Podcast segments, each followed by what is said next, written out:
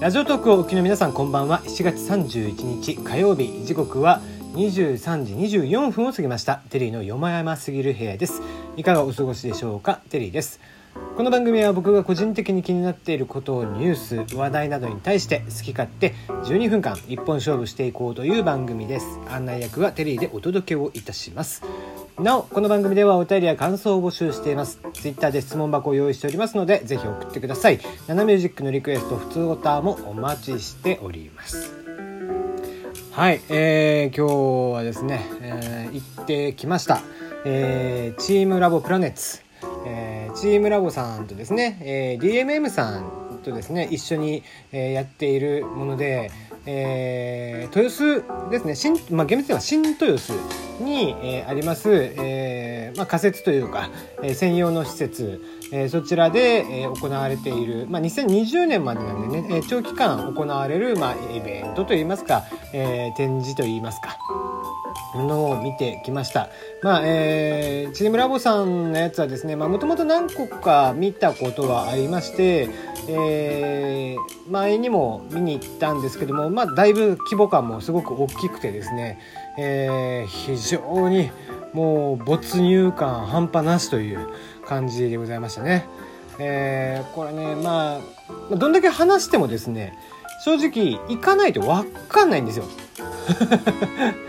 じゃあ話すねって話なんですけどあのなぜかというとですねとにかくその全身でごその、えー、全神経、えー、五感ですね全てを使って、えー、没入感を感じる、えー、体感していくた、え、ものになります。まあ、光の、え、具合であったりだとか、えー、その食覚の部分であったりですね、えー、水の冷たさであったり、えー、床の感じであったりとかですね、えー、その光の美しさ、えー、動画の美しさなどなどさまざまなもの、えー、あとはそのそうですねまあサイト見たら分かるんですけど大きいボールのある部屋とかですね。光る大きいボールのある部屋とか、えー、そういったところがあったり、まあ、とにかく、えー、行く部屋行く部屋。そしてまあその部屋と部屋の間のですね通路も含めて、えー、とにかくワクワクさせていただける、えー、そんな、えー、作品というか、まあ、大型な作品ですよね。一つの、えー、になっていました。えーまあ、写真もいっぱい撮ったんですけどもね、えーまあ、写真はですね正直あのもう本当に行ってみて、えー、体験をしていただくとですねもう何よりの、えー、そのもうあこういうのがあったよねあの時こんな感じだったよねっていうもうある意味、えー、メモ帳に近い、えー、その写真ももちろん美しく撮れるんですけどもそれはねこうあくまで、えー、行った時に、えー、行ったことのある人があこの時こういう感じだったよねっていうのが分かるっていうものなので、まあ、別にこうツイッターとかに上げようともあまり思ってもいないんですけど。まあ、インスタぐらいに上げとくかな、えー、には上げとくつもりなんですが、まあ、あまり、えー、写真を見たからといってああ写真綺麗ですねで終わっちゃうんですよこれが。えー、これがね現場に行くと現地に行くとですねもう全然違った体験になるんです。うんあのー、ぜひこれはですね行っていただければ、まあ、夏休み中ということで非常に子どもたちも多くてですねまたその、えー、子供でも非常に楽しめる、えー、作品あの場所になっています。まあもうほんと子供なんか連れていくとむちゃむちゃ楽しいんじゃねえかなと思いながら見てました、えー、実際大人の僕でも楽しかったので、えー、全ての部屋において、えー、とにかく楽しませてもらえた、えー、そんな感じでございます、えー、ぜひ新豊洲、えー、チームラボプラネッツ、えー、に、えー、足を運んでいただけたらなと思います。まず間違いなく行って損することはないとは思いますね。うん。えー、まだもしね行くってなった場合にはくれぐれも、えー、長いズボンとか、えー、ロングスカートとかっていうことではなくてですね、えー、できれば女性であれば短めのスカートないし、えー、短めのパンツ、えー、男性もハーパンとかをおすすめします。あの、膝下ぐらいまでがっつり水に浸かるところがあるので、えー、でお子さんが行く時にはですね、えー、お子さんもちょっと小学生あまりちっちゃい低学年ぐらいだと結構本当に濡れちゃってっていう感じになっちゃうので小学校高学年くらいからの方が面白いのかなとは思いますあのそれ以下になっちゃうとちょっと抱っこしなきゃいけなかったりとか、えー、場合によってはさせられる可能性もあるかと思いますのでね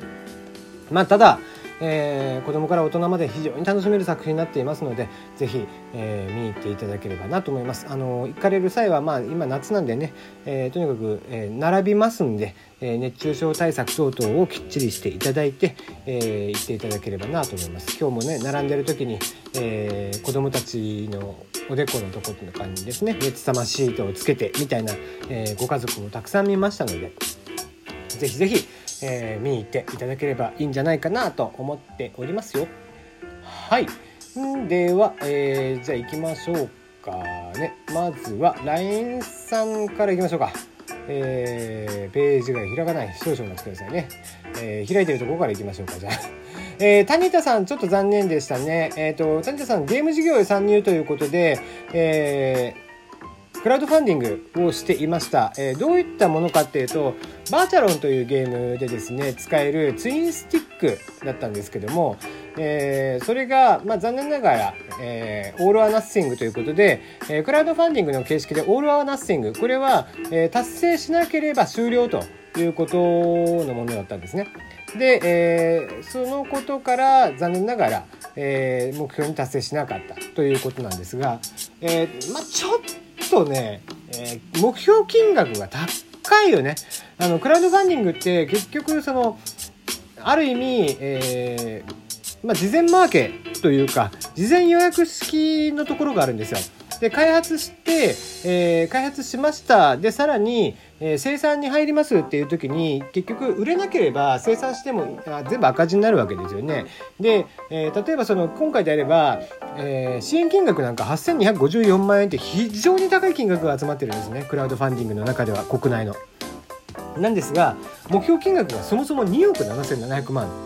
っていうことでちょっと金額として、えーと、目標金額としてはありえない数字かなという気はしましたね。えーと、谷田さんこれに対して、えーと、一切自腹を払うつもりがねえのかなぐらいの、えー、感じさえ受けてしまう。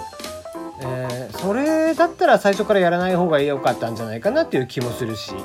うん、ちゃんと別にね谷田さんも儲かってないわけではないわけですから、えー、例えばこれがね、まあ、出資5,000万とかっていうのを目標金額にするとかだったらいいんですけども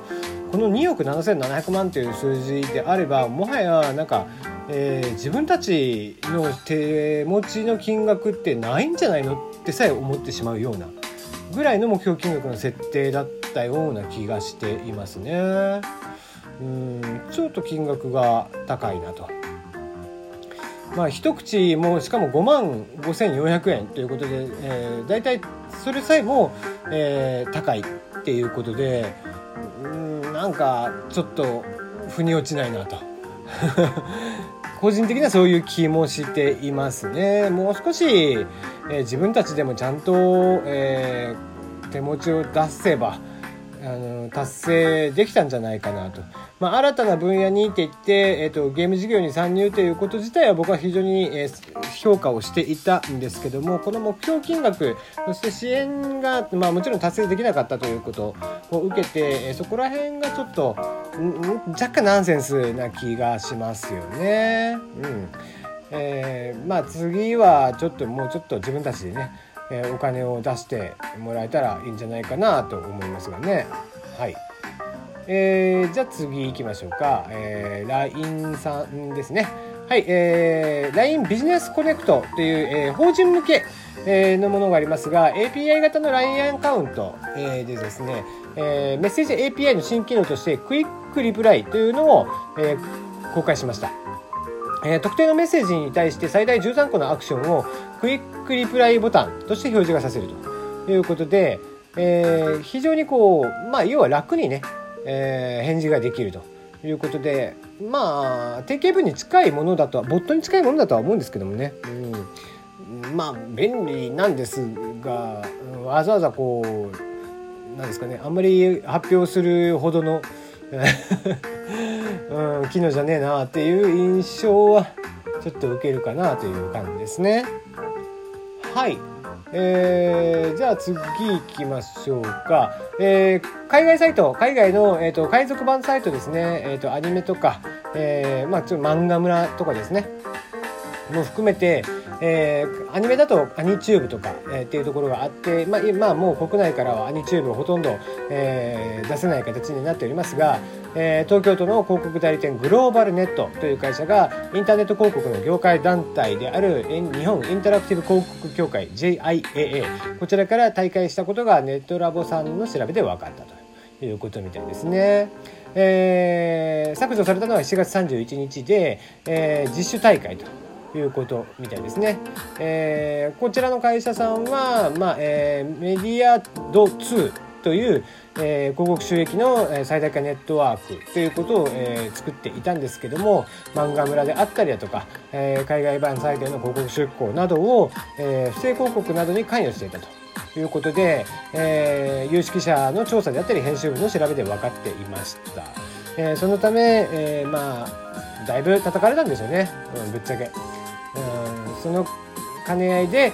残念ながら抜けるとまあ、今後は一回その組織体制であったりだとか、えー、広告の審査の部分であったりだとかを見直して新たに入ってくるあの入れたら入りたいというご意向のようなんですけどもうん。まあこれに関しては長い間広告代理店に関しても非常に、えー、罪があるということは言われていて、まあ、その通りだなという印象もしてましたしね、えー、まあ、こういったうんまあ、グレーな広告代理店悪徳な広告代理店大体広告代理店なんていうものはろくなもんじゃないですからね、えー、その中でもさらに悪徳な広告代理店というのはどんどんどんどん世の中から消えていっていただければいいんじゃないかなと思っております。それではそれではまた明日かなお会いいたしましょう。